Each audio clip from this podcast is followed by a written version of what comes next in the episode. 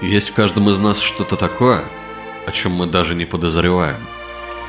То существование, которое мы будем отрицать до тех самых пор, пока не будет поздно. И это что-то потеряет для нас всякий смысл. Именно это заставляет нас подниматься по утрам с постели, терпеть, когда нас донимает занудный босс, терпеть кровь, пот и слезы. А все потому, что нам хочется показать другим, какие мы на самом деле хорошие, красивые, щедрые, забавные и умные. Можете меня бояться или почитать, только, пожалуйста, не считайте меня таким же, как все. Нас объединяет это пристрастие. Мы наркоманы, сидящие на игле одобрения и признания.